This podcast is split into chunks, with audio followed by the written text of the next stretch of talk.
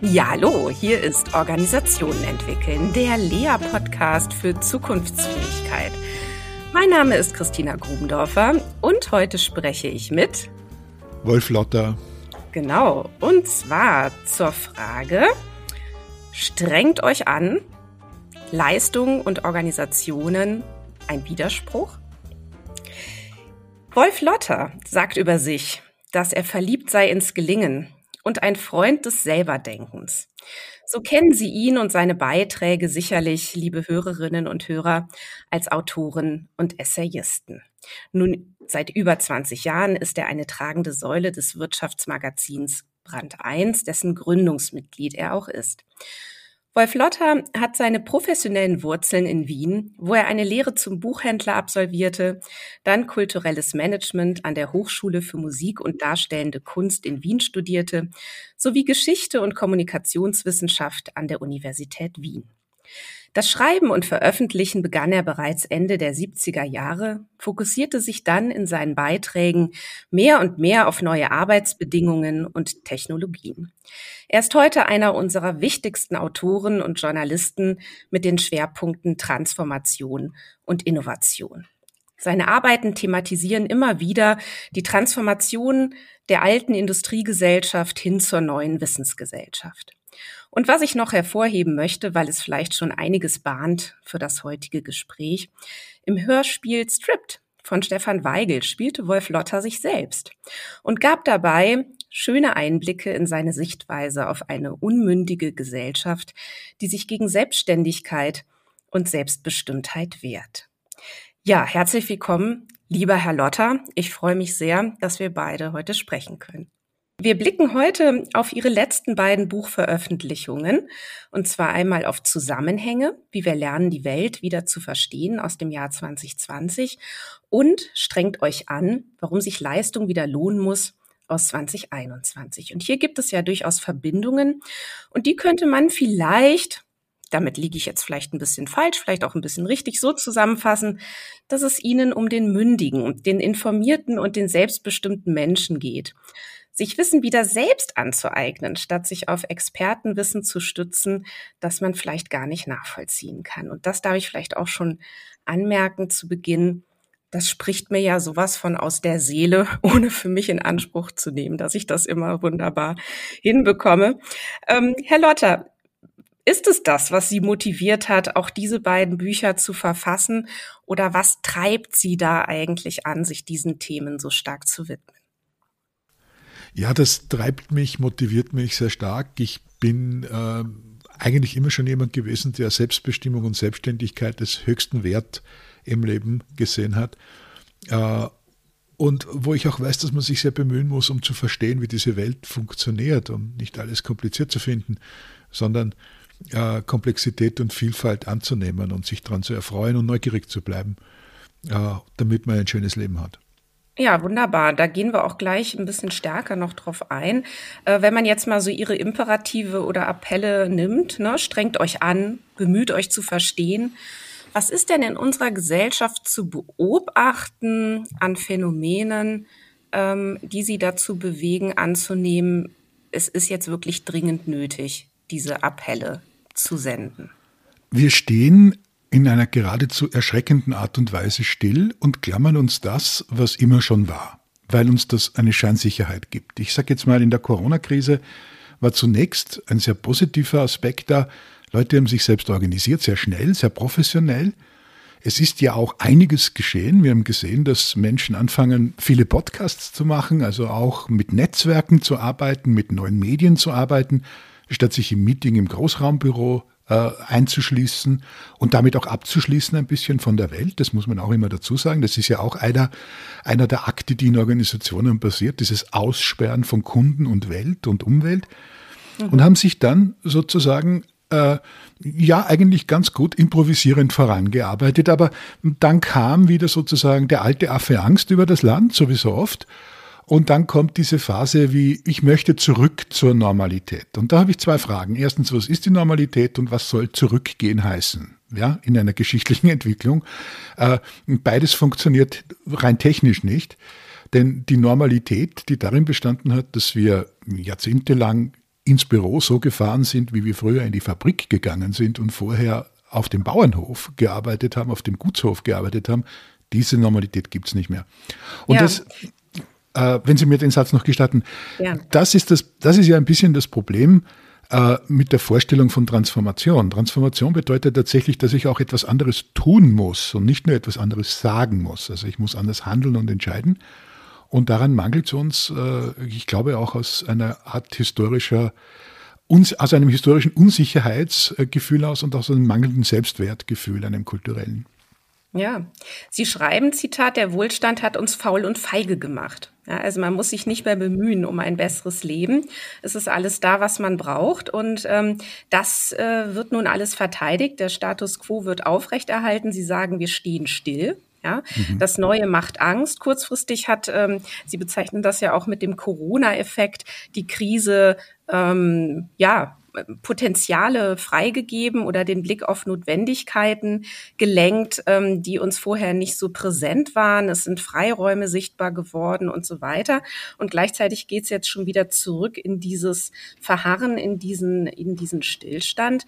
Ähm, Damit liefern Sie ja vielleicht auch gleich das Hauptargument, warum nicht daran zu glauben ist, dass sich vielleicht dann doch etwas ändert. Aber wie kann es denn dann eventuell dennoch gelingen? Es gibt immer zwei Möglichkeiten, wie man sich verändert. Die, die eine Möglichkeit besteht schlicht und ergreifend darin, dass man durch Vernunft eine Veränderung herbeiruft. Das ist ja der Grund, warum die Aufklärung sagt, werdet vernünftig, mhm. weil sie weiß, dass die andere Alternative eine unschöne Alternative ist. Das ist nämlich die Not. Und wenn man die Welt, wie ich das tue, sehr gerne auch in, in historischen Läufen einordnet und sich ansieht, wie wir geworden sind, was wir sind, werden wir sehr oft mhm. feststellen, dass die Not der Auslöser, der große Krisen, der Auslöser für große Veränderungen waren. Genau.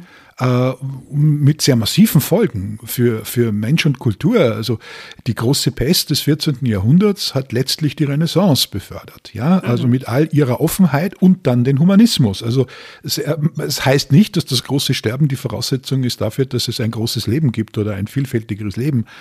Aber ich würde mir natürlich wünschen, dass wir heute in dieser Wohlständigkeit, die wir haben, nicht zu träge sind im Geist, dass wir merken, dass wir selbst Dinge verändern können im Guten, auch in guten Zeiten und nicht erst warten müssen, bis wir nicht mehr anders können und um unsere Existenz ringen müssen, um zu verstehen, dass wir an dieser Welt anders teilhaben müssen, als es bisher der mhm. Fall ist. Ja, und der Schlüssel liegt eben auch in dieser Besinnung auf die Frage, was will ich eigentlich wirklich? Sie haben es eben schon zitiert, ne? Also genau. Friedrich Bergmann, der uns das als Aufgabe mitgegeben hat, uns ähm, mit uns selbst zu beschäftigen. Und ähm, das macht es natürlich gerade noch mal zusätzlich schwierig, dieses Prinzip Selbstverantwortung zu leben in dem Kontext, in dem wir leben, in diesem Staat, in dieser Bürokratie, ähm, in der wir leben. Und Sie sagen, ähm, Gemeinschaft hilft dem Einzelnen, seine Ziele zu erreichen, ne? Auch das dürfte ja für viele bereits so eine Art Reframing sein, denn Gemeinschaft ist bei uns ja häufig so besetzt, dass man nun gefälligst die eigenen Interessen zurückzustellen hat hinter die der, der Gemeinschaft. Ja, also die deutsche Kultur hat ein gestörtes Verhältnis äh, zum Begriff äh, der Person und des Individuums. Äh, die taucht immer dann als Störung auf für etwas, was von oben oder vom Staat oder vom Großen oder vom Ganzen oder von der Einheit gewollt wird, vermeintlich. Mhm. Das heißt, das Individuum ist ein Störfaktor. Und da sind wir gar nicht mehr so weit weg von, äh, vom Umgang mit Individuen und auch mit Innovatoren, mit Transformatoren, Transformatorinnen in Unternehmen selber, in den Organisationen selber. Das kennen wir ja ganz gut, dass die als Störfaktor identifiziert werden und sehr schnell ausgegrenzt werden, nicht? Also das ist ja äh, es, bei allem Gerede, dass man an der Transformation teilnimmt, also dieses berühmte Change-Washing, von dem ich immer rede, ja. äh, das ist ja äh, das ist ja nur die Oberfläche. Das ist das Marketing, mit dem man sich selbst einen Anstrich gibt, modern zu sein. Tatsächlich äh, beißt man sehr schnell die weg, die anders wollen, anders denken, die vielleicht auch Zweifel haben, die Kritik äußern am Kurs, ohne mit in einen konstruktiven, klugen Dialog mit denen zu gehen und äh, tatsächlich auch darüber zu streiten, wie denn äh, diese Wege äh, vorangehen. Das ist nicht gelernt. Äh, gelernt ist eine Einheitsmeinung und Womit hat es zu tun? Ich glaube, dass Deutschland seine historische Identifikation im neunzehnten Jahrhundert ganz eindeutig gefunden hat in dieser Vereinheitlichung in einem Industriestaat, in diesem preußischen Industriestaat, wo man aus der Kleinstaaterei, die man ja natürlich aus vielen Gründen auch beklagt hat und die auch ungemütlich war in vielerlei Hinsicht und un- unangenehm und nicht mehr zeitgemäß, dann endlich, endlich, endlich als letzter großer europäischer Kulturraum geeinigt wurde äh, und das dann völlig überdreht hat, sozusagen in den Jahrzehnten, die, die, die, die dann gekommen sind. Das kennt man ja, also dieser Wilhelminismus, achtzehnhunderteinundsiebzig, Reichsgründung. Was dann kam, war im Grunde genommen ein neurotischer Kettenlauf, der zu großen Katastrophen geführt hat. Weil diese Massengesellschaft sich hier so äh, ohne Beiwohnung eines Individuums, eines Bürgertums auch, eines Citoyens, wie man ihn in Frankreich, aber auch etwa mhm. im angloamerikanischen Raum kennt, also selbstbewusste Bürger, die sagen, Moment mal, das sind meine Räume, hier agiere ich und der mhm. Staat ist mein Dienstleisterfreund und nicht der, der mir sagt, wo es lang geht. Und das hatten wir hier nie. Also wir haben keine Erfahrung äh, im Umgang mit Individualität, mit Pers- Persönlichkeit und deshalb tun wir uns, glaube ich, auch so sehr schwer mit Alternativen und Individuen, denn das ist ja das Gleiche. Wenn man es genauer ansieht, äh, Innovationen kommen ja von Außenseitern und Innovationen sind Außenseiter in eine wohlgeschmierte Organisation hinein, die ihre Routinen lebt. Und der Industrialismus ist ja pure Routine, das ist die Fleißgesellschaft, wie wir sie kennen, das ist auch die wörtliche Übersetzung aus dem Lateinischen, Industria bedeutet Fleiß. Mitmachen im Großen und Ganzen, das können wir, selber machen, das können wir nicht. Müssen wir lernen. Ja, ja und der Umgang vor allen Dingen mit denen, die dann selber machen und ja. selber machen wollen. Ja, ja. ja genau. Und ähm, Sie schreiben ja auch, es gibt unendlich viele unselbstständige Leute, die gar nicht selbstbestimmt arbeiten wollen. Ne? Also Minderleister sind heutzutage die, die gar nicht selbstständig arbeiten und denken können. So, die finden wir in den Organisationen, in den verkrusteten Strukturen und so weiter. Da hatte ich mich so gefragt, ist es denn wirklich nur der Mensch, ne, der das mhm. da verursacht, oder sind es nicht eher auch die Organisationen, die Menschen sich so verhalten lassen? Finden sich nicht in den Leben dieser Menschen nämlich auch Bereiche, in denen sie sich dann plötzlich ganz anders benehmen, ne? in, dem ja. sie, in denen sie plötzlich mitdenken, ja. mitgestalten, sei es bei der Begleitung der alten Mutter, bei der Entscheidung für oder gegen ein Pflegeheim oder in der Diskussion mit den Modellbauflugzeugkollegen, welches der beste Motor ist, ne? Also wo auch immer man in diese genau. Leben hineinschaut. Ne? Wie kommt denn das? Was ist denn da los aus ich- Ihrer Sicht? Also Sie haben natürlich den ganz entscheidenden Punkt. Natürlich werden Organisationen auch aus Menschen gemacht, deshalb will ich nicht sozusagen ans System delegieren, sozusagen die ganze Verantwortung. Das ist ja auch eine gefährliche Geschichte, weil man dann sozusagen das, das anonyme, nicht personalisierbare oder auch nicht verantwortliche Teil dann anspricht. Aber natürlich haben Sie im Kern völlig recht. Leute, die einen Kegelverein mit fünfhundert Mitgliedern managen können, werden als Sachbearbeiter in ihrer Firma zu Untertanen par excellence, die keinen Schritt gehen, ohne dass der Chef ihnen das genehmigt hat. Hm. So. Das, das hat natürlich etwas Systemisches, das gebe ich schon zu. Und das ist genau äh, der Punkt, an dem wir arbeiten müssen. Wenn mhm. wir in der Lage sind, uns selbst, also ich kenne Leute, die sind fantastisch, etwa in der Einrichtung ihrer, ihrer Netzwerkorganisation zu Hause, also interessierte Laien, die konnten in fünf Tagen äh, ganz wunderbare Videoverbindungen aufbauen. Und die galten dann in Organisationen, galten die so immer ein bisschen als lame ducks, ja. Also man muss mhm. natürlich auch Herausforderungen und man muss natürlich auch diese berühmten Challenges, auch wenn das ungeliebt ist, natürlich auch ab und zu ausspielen und die Leute einfach lassen. Eine Führungskraft ist heute jemand, der anderen etwas ermöglicht. Punkt. Mhm. Das ist nicht mehr der Chef, der anderen sagen kann, wo es lang geht. Und es ist auch vor allen Dingen nicht mehr Chefin oder Chef, die es besser wissen. Das ist ja immer noch die alte Krankheit. Als Manager, als deutscher Chef, als deutsche Chefin, es ist bei Frauen leider genau das Gleiche wie bei Männern, glaubt man immer, es besser können zu müssen. Man ist die ultimative, finale Entscheidungseinheit für Wissen. Und das ist längst überholt. Ja, und wird ja auch aber auch oft so angespielt. Ne? Also es sind genau. ja auch oft die Zuschreibungen. Wenn ich nicht weiter weiß, gehe ich jetzt zum Chef oder zur Chefin. Exakt. Das heißt, das Spiel ist immer getragen, Macht ist immer etwas, was man anderen zu Füßen legt auf der einen Seite. Das heißt, die Verantwortung, dass jemand Macht hat, liegt immer bei denen, die diese Macht geben. Und klarerweise ab einem bestimmten Punkt, natürlich auch bei denen, die diese Macht nehmen, es ist immer ein dialektischer Prozess, ein sowohl als auch. Und das muss einem mal klar sein. Und wir neigen extrem dazu, weil wir diese ganzen kulturellen Einrichtungen dazu geschaffen haben, über die wir gar nicht nachdenken, zu sagen, ich kann ja nicht anders. Die Arbeitswelt ist so, die Chefs sind so, die Organisation ist so, die Arbeit ist so. Ich würde ja gerne anders. Und dann mhm. gibt es tausend Gründe, warum man nicht kann. Kinder, Frau, Haus, Kredit et cetera pp. Also all diese, all diese total tradierten und überholten äh, äh, Geiselnahmen in der näheren Umgebung, auch in der Familie und unter seinen Lieben, wo man dann äh, vorschützt äh, sozusagen, man könne ja sich nicht anders bewegen. Ja, das machen ja, also. Das ist genau, die selbstgemachte Geiselhaft dann. Genau, ja genau. Mhm. Selbst, selbstgewählte Unmündigkeit, wie Kant gesagt mhm. hat, nicht? Also, das ist ja. genau so. Also, es hat sich in den letzten zweihundert, fast zweihundertfünfzig Jahren nichts geändert oder nichts Essentielles geändert. Und ich glaube. Er hat sowieso viel gesagt, was heute gut passt. Ja, ganz genau, ganz genau.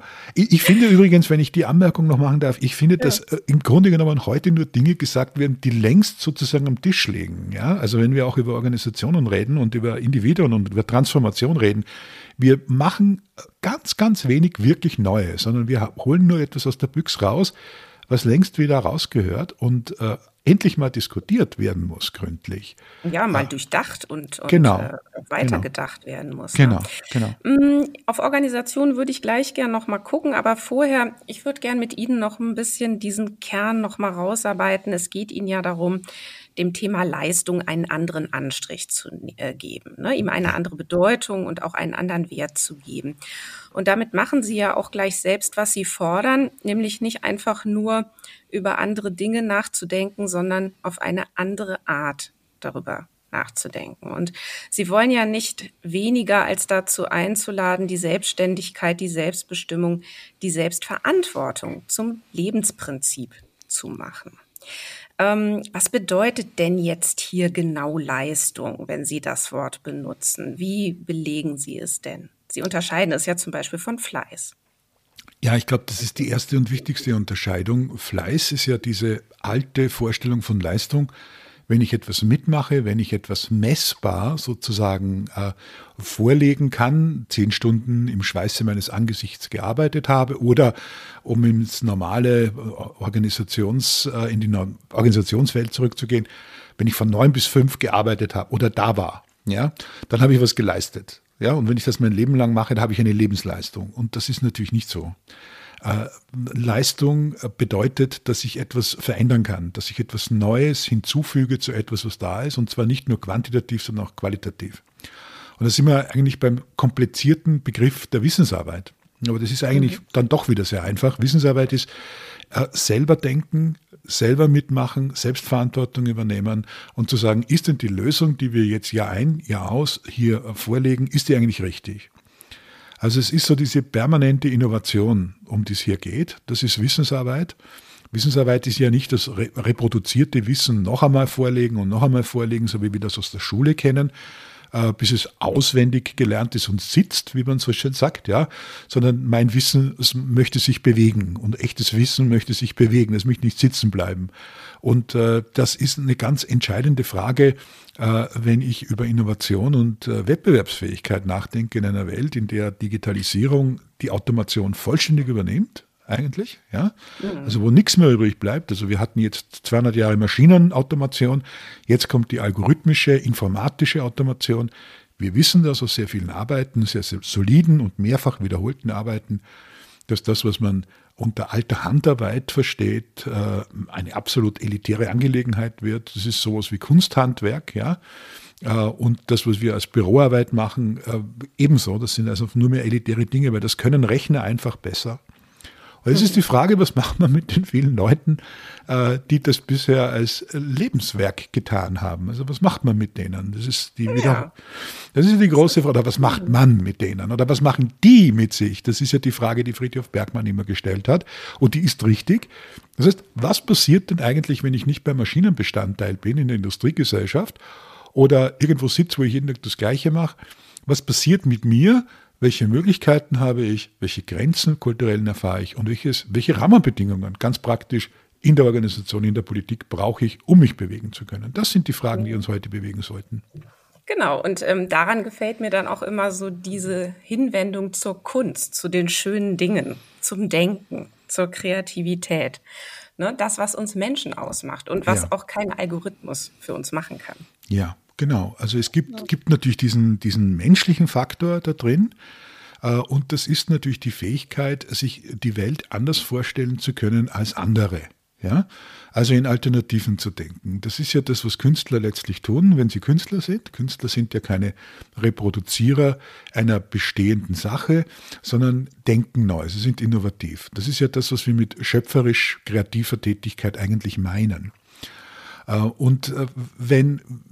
Ich weiß nicht, ob das das ideale Modell ist, der Künstler als Vorbild für die Arbeitswelt, aber zumindest, weil wir mit dem Kopf Kunst erschaffen und Abstraktionen erschaffen können und auch mit dem Kopf erfinden und mit dem Kopf Innovationen herausfinden und entdecken, müssen wir uns natürlich auf Kopfarbeit konzentrieren zunächst einmal. Und das ist eine unbekannte Größe nach wie vor in der Organisation, behaupte ich, weil sie in einer Welt, in der es eigentlich darum geht, dass man über die Preise oder über die Mengen oder über die Massen oder über das Kopieren bereits vorhandener Lösungen weiterkommt oder zumindest glaubt weiterzukommen, eine untergeordnete Rolle findet. Also dieses Wissen, von dem ich rede, ist immer originäres Wissen, ist neues Wissen, ist nicht äh, Wissen im Sinne von äh, bereits vorhanden, nochmal äh, verwertbar, sondern eigentlich ja dieses schöpferische Wissen, wo ich sage, hallo, ich habe da echt eine Idee, wie wir das besser machen können.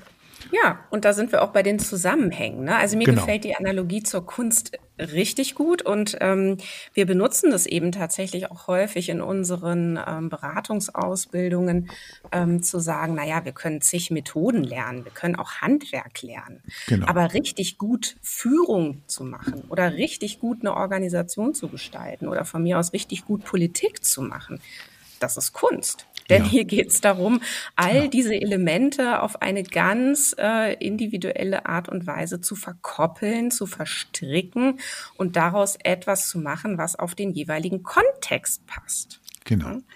So. genau. Und da sind wir auch bei Ihrem schönen Begriff der Kontextkompetenz. Was ist denn damit eigentlich gemeint? Im Grunde genommen verstehen, was ich tue, was ich weiß, sozusagen mal als Inventur festhalten und es anderen auch erklären können. Also ich halte mich an an dem Satz Peter Druckers, der für mich ein sehr wichtiger Denker war, äh, weil er die Wissensgesellschaft so klar und deutlich vor sich gesehen hat, vor vielen Jahrzehnten schon. Der hat gesagt, um Wissen produktiv zu machen, müssen wir lernen, sowohl den Wald als auch den einzelnen Baum zu sehen. Wir müssen lernen, Zusammenhänge herzustellen. Und was sagt er uns damit? Er sagt uns eigentlich damit, äh, wenn wir den Menschen, das Individuum sehen und das, was er sozusagen in der Gesamtheit dann erreichen kann, dann liegen wir richtig. Das ist Wissensarbeit. Also wenn ich was weiß, als Spezialistin, als Spezialist und es nur für mich weiß, bin ich ein Fachidiot. Wenn genau. ich, äh, das haben wir ja in zunehmendem Maße, das ja. ist das übrigens historisch auch eine ganz wertfrei und ganz um, um, um, bar jeder Moral gesagt eine normale Entwicklung in der Arbeitsteiligkeit, die wir auch in der Industrialisierung ganz intensiv betrieben haben und, und, und dynamisiert haben. Da ist es klar, da ist das Expertentum äh, eine ganz wichtige Quelle der Arbeit. Aber wenn sich das so entkoppelt von Zusammenhängen, von den Netzwerken, in denen man arbeitet, und das ist ja die Organisation auch, nicht? Also ein, das ist auch Teil des Netzwerkes, eines Systems, dann versteht A, B nicht mehr. Und dann kommt es zu so Dingen, das hat der ehemalige Siemens-Chef Heinrich von Pierer so schön gesagt, weiß Siemens eigentlich, was es weiß? Ja, und, ja wunderbare, wunderbare Frage, eine große Frage übrigens. Und äh, wird viel zu selten gestellt, wissen wir eigentlich, was wir wissen? Und die Antwort, die ich immer wieder sehe, ist gerade in, in Zeiten wie diesen, nein, wir wissen es nicht. Äh, Leute laufen auch vor ihrer eigenen Vergangenheit, vor ihren Fähigkeiten, vor ihren Stärken davon. Äh, und, und weil sie nicht gelernt haben, sozusagen zu transformieren und innovativ zu denken und auch kreativ zu denken, äh, wertschätzen sie auch die geistige Arbeit, die sie schon geleistet haben, nicht mehr. Das ist das eine. Und das zweite ist, sie haben gelernt, so zu reden, dass ihre Arbeit durch, äh, ja eigentlich schon, ich sage schon mal, ein Geheimwissen abgekoppelt wird von anderen, weil sie eine Sprache benutzt, die andere nicht mehr verstehen. Ja. Und so kann man also nicht innovativ sein. Also in diesem Zusammenhang, vielleicht, vielleicht ganz kurz, ähm, wir sprechen da ganz gerne von Entselbstverständlichung. Also ja, ja. diesem Neugierigsein, Dinge genau. interessant finden, sie hinterfragen, mhm. sie eben nicht so hinnehmen, wie sie auf den ersten Blick vielleicht erscheinen. Und vor allen Dingen immer danach zu fragen, wie werden sie erzeugt? Genau. Also was müsste ich genau. denn eigentlich tun, um das nachzumachen? Genau. Auch um damit auf die Bestandteile zu kommen und vielleicht auch auf Akteure zu schauen, die es braucht, um das herzustellen, und auf Aktionen, die es braucht, um das herzustellen. Und damit liegt man dann plötzlich äh, oder, oder äh, hat man ein ganz anderes Einfallstor. Es fallen genau. einem Dinge plötzlich auf, genau. die man vorher nämlich gar nicht wahrgenommen hat. Genau. Genau, und da gibt es übrigens eine, eine wunderbare Verbindung zu, zu fast schon traditionellen industriellen Methoden übrigens auch. Also die Grenze verläuft ja nicht zwischen Industrie und Wissensarbeit so hart. Kaizen ist sowas. Ja? Ja. Also wenn ich einfach frage, Leute, jeder, dem auffällt, dass in dieser Produktion was nicht funktioniert, meldet sich bitte. Und dem wird auch zugehört, unabhängig von der Hierarchiestufe. Und so stelle ich mir eine gute Organisation vor, die tatsächlich als Netzwerk des Wissens funktioniert, wo man einfach sagt, okay, wir wissen gemeinsam, was wir hier tun. Wir kennen unsere Rolle in dem, was wir hier tun, und wir können diese Rolle und das, was wir tun, anderen auch erklären. Also das, was Konrad Paul Liessmann, der österreichische Philosoph, sagt, Wissen ist, wenn man Wissen nicht nur etwas verstanden hat, sondern es auch erklären kann. Und da sieht es natürlich dann auch wieder ein bisschen finster aus, wenn wir ehrlich sind. Also gerade wenn wir uns die neuen Technologien anschauen, gucken wir uns die Ökonomie an, gucken wir uns äh, viele Bereiche der Ökologie mittlerweile an, gucken wir uns die Organisation an, gucken wir uns äh, die Digitalisierung an, die Informatik.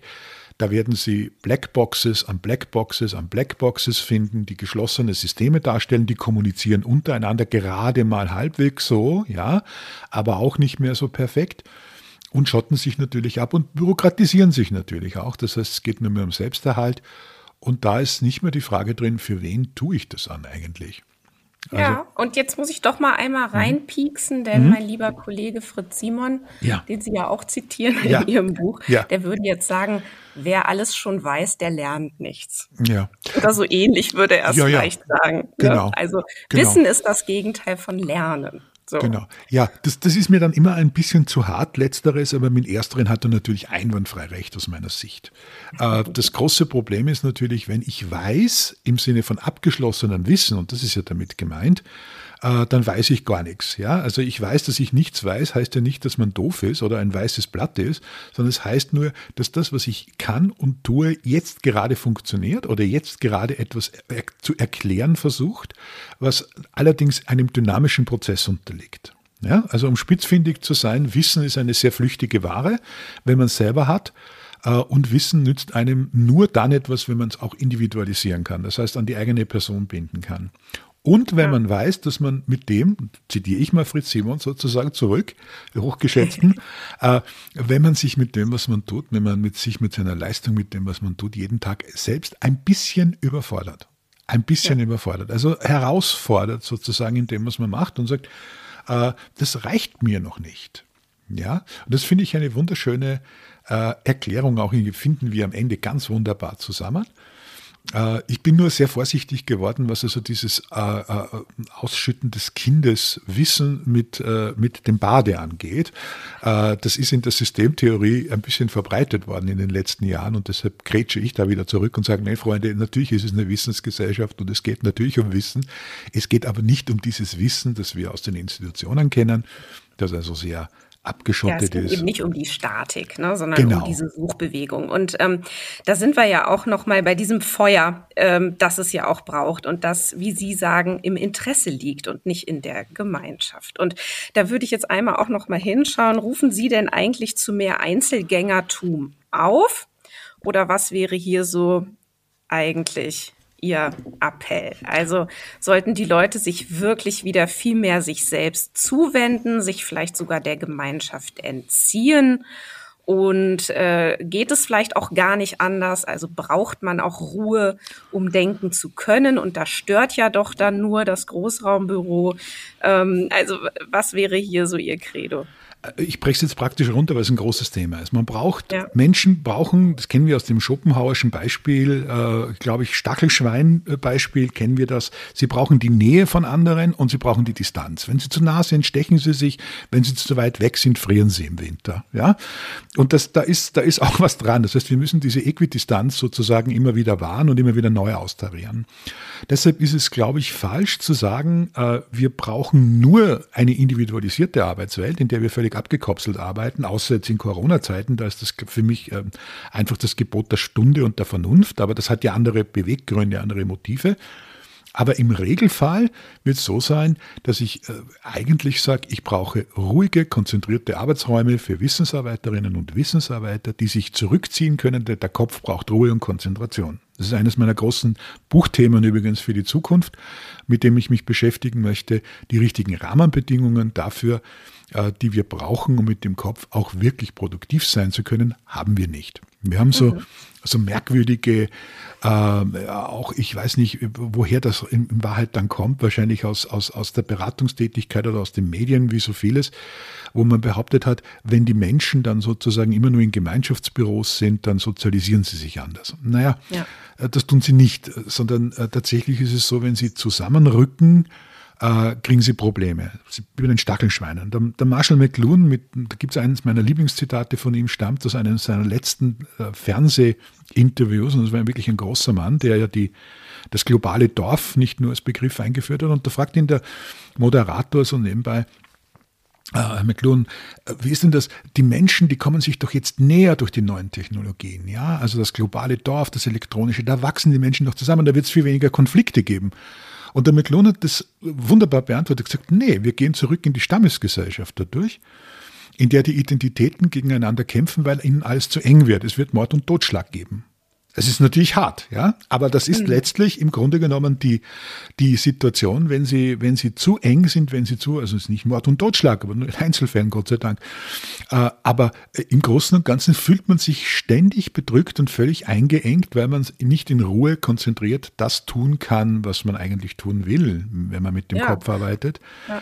Und da brauchen wir andere Regeln. Ich glaube, dass jetzt mit dieser Hybridtechnologie Äh, ein bisschen, ein bisschen Meeting, ein bisschen auch Persönliches kennenlernen, weil die Sensorik das braucht, weil das Zwischenmenschliche braucht auch die physische Begegnung, glaube ich, aber nicht in dem Ausmaß, wie es wir gehabt haben, täglich ins Büro oder auch nur, ich sag mal, jeden zweiten Tag ins Büro, sondern gelegentlich und eigentlich konzentrierte und bessere Arbeitsplätze dort, wo wir leben.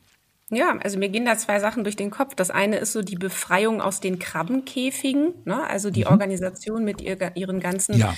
Regeln und Routinen und auch wettbewerbsorientiertem äh, Dasein, dass ja auch äh, Leute, die sich durch hervorragende Leistung, zum Beispiel gute Ideen hervortun, auch gleich wieder zurückgezogen werden, ne? Mhm. In den Krabbeneimer. So. Genau. Da muss man sich ein Stück befreien davon. So, das ist das eine.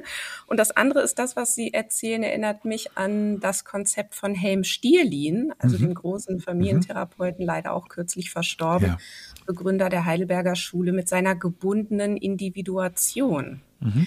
Na, also wo es wirklich beides braucht, um, ja, um ein autonomes Wesen zu sein, brauche ich aber die sichere Bindung. Ja.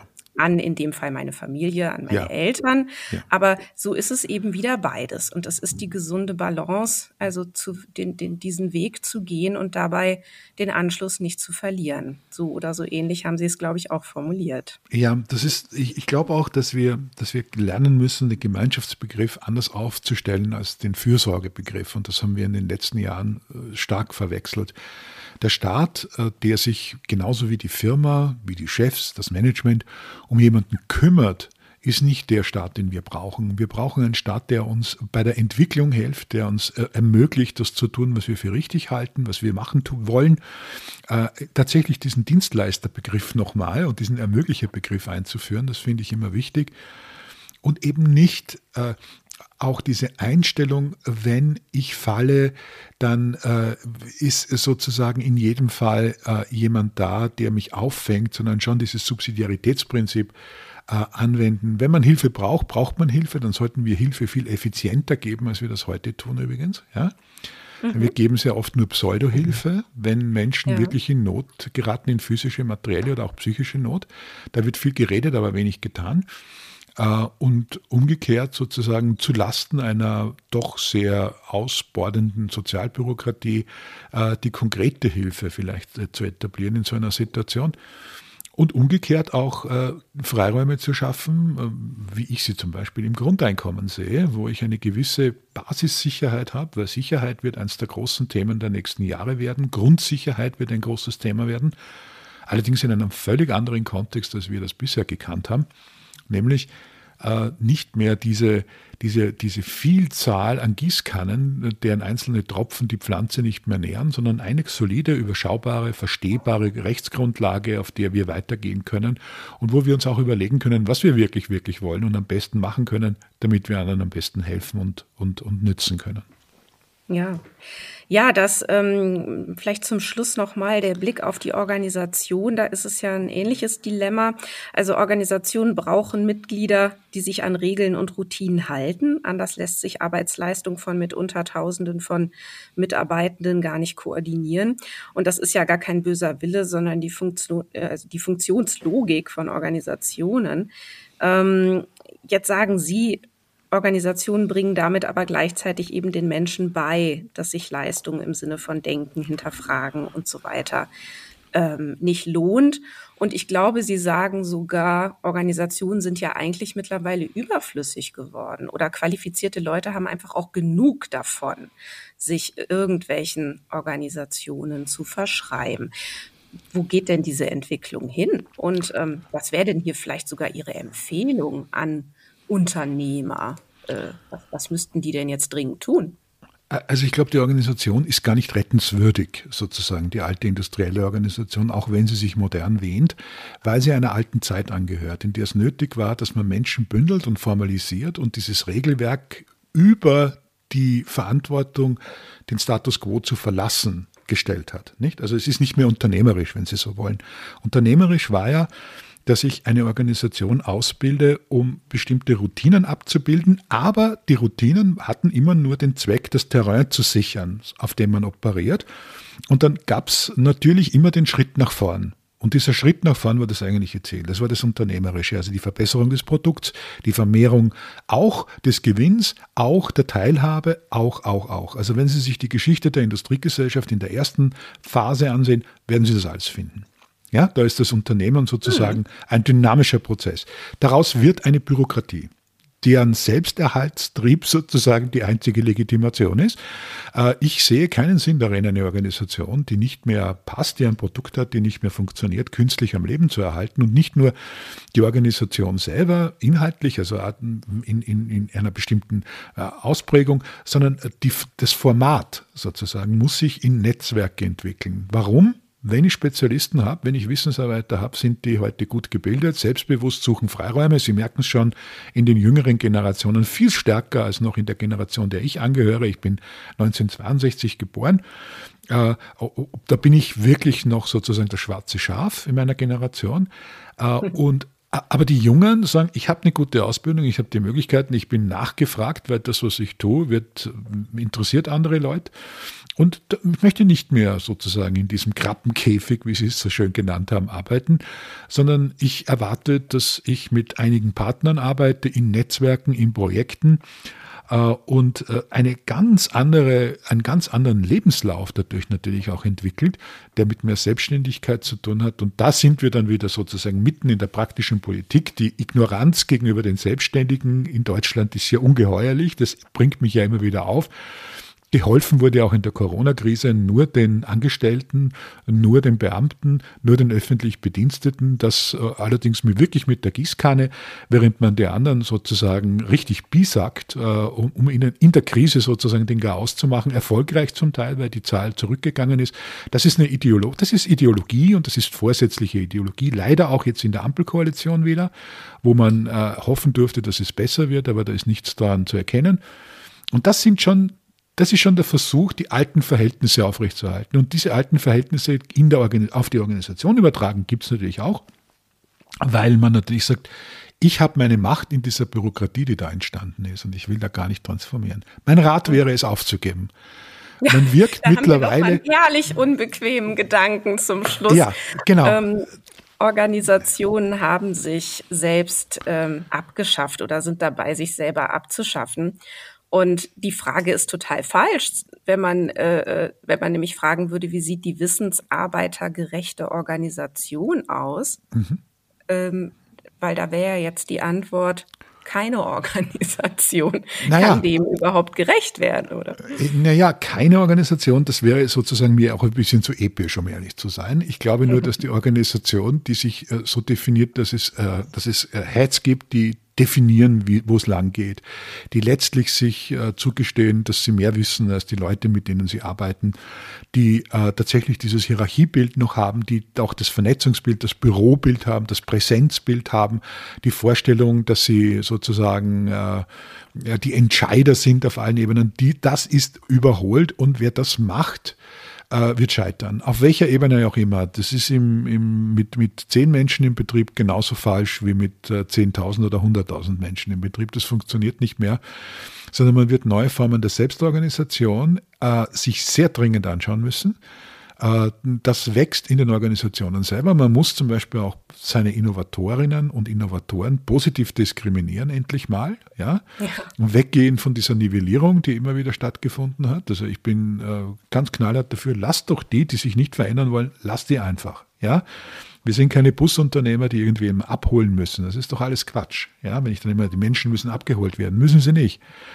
Äh, wir, wir brauchen sozusagen das Bewusstsein, dass die, die wollen, die laufen können, die nach vorne gehen, tatsächlich jetzt auch laufen dürfen und dass die die Unterstützung der Organisation kriegen. Das ist es eigentlich, wo wir hin müssen. Ja, vielleicht ähm, noch ganz zum Schluss. Was ist eigentlich mit dem Spaß? Denn graue Bilder einer Zukunft äh, führen ja nicht zu Handlungen. Ne? Das heißt, wir brauchen anziehende Bilder einer Zukunft, für die es sich lohnt. Genau. Wo sind die denn? Oder was ist denn Ihr Bild einer Zukunft, für die es sich lohnt, sich anzustrengen? Also ich glaube, dass die, dass die, dass das Schönste, was man tun kann, ich bin keine Vision, bin ein völlig visionsfreier Mensch, ich mag Visionäre auch nicht, weil Visionäre äh, lügen sich selbst in die Tasche, weil sie sagen, sie können morgen etwas tun, was sie heute nicht schaffen. Nee, jetzt anfangen, Spaß haben, zu sagen, was will ich eigentlich und das dann ausprobieren und machen. Ich glaube, das ist die einzige Möglichkeit, wie wir tatsächlich auch wieder in Schwung kommen und in Dynamik kommen und Freude haben, sich die Leute auch aussuchen, mit denen man gerne zusammenarbeitet.